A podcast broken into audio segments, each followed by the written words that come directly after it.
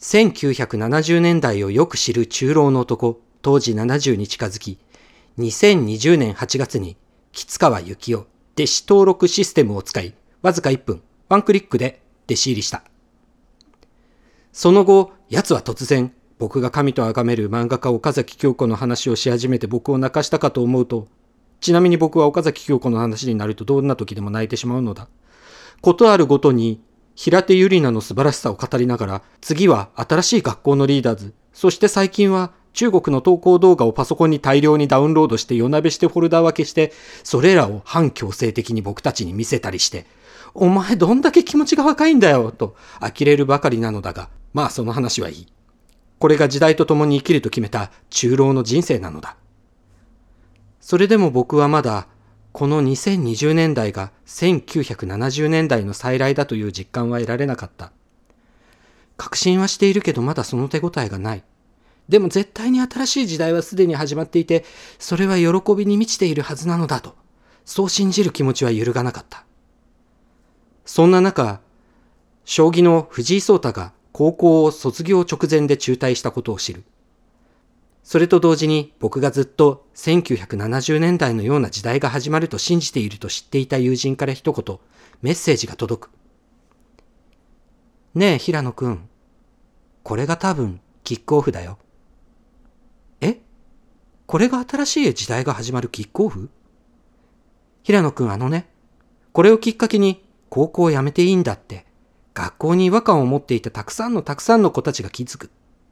今回のニュースはただ一人の有名騎士が中卒になるだけの話かもしれないけど、これはきっとバタフライエフェクトだよ。とその友人は言った。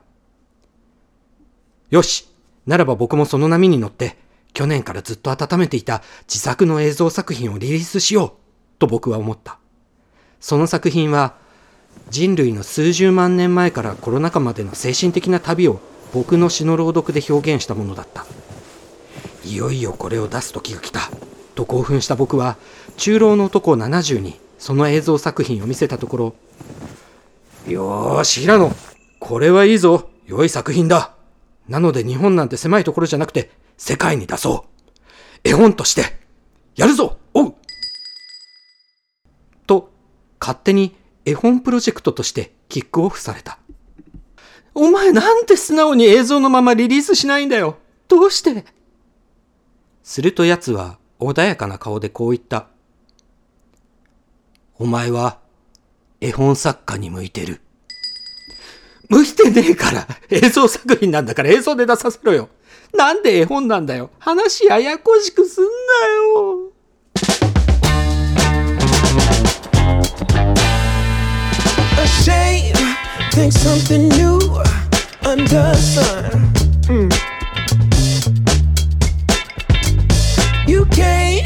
Take back them things you already done, done.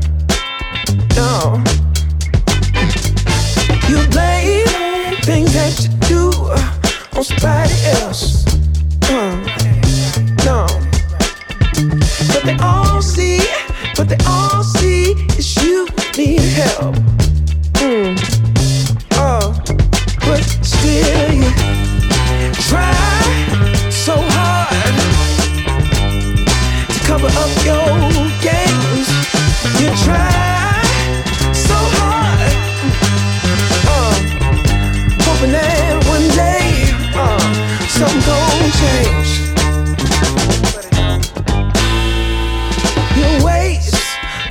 Your time covering up your tracks. Spend all your days running away. Now You gotta watch your back. And that's the facts. You spend so much of your life scheming and trying to get over. Got you wondering why you come around. All you get is cold shoulder. Uh.